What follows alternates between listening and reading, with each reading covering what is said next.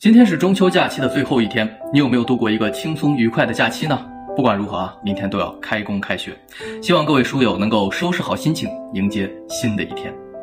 在此呢，特别想跟各位分享一首普希金的诗《假如生活欺骗了你》。这首诗呢，就是那种语言特别简单直白，甚至立意都非常的普通，但它却有直抵人心的效果，就像是历经繁华后的纯真与质朴，不需要修饰就能把生活。说个通透。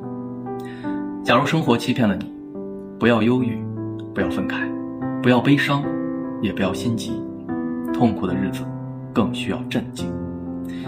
有的时候，现实总是令人沮丧，但这一切都是暂时的，是转瞬即逝的。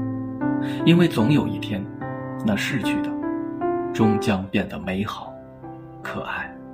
是啊，从纯真的孩子变成复杂的大人，可能是每个人成长的必经之路。谁又不曾被生活欺骗呢？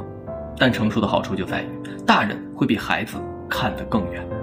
所以，我们不应该去抱怨，即便是正经历着人生的低谷，无论是什么样的低谷，总有过去的那一天。而当这一切都已远去，谁又敢说那不是一段可爱、美好的回忆呢？就是现在，生活应被你热爱。我是锦纶。下期见。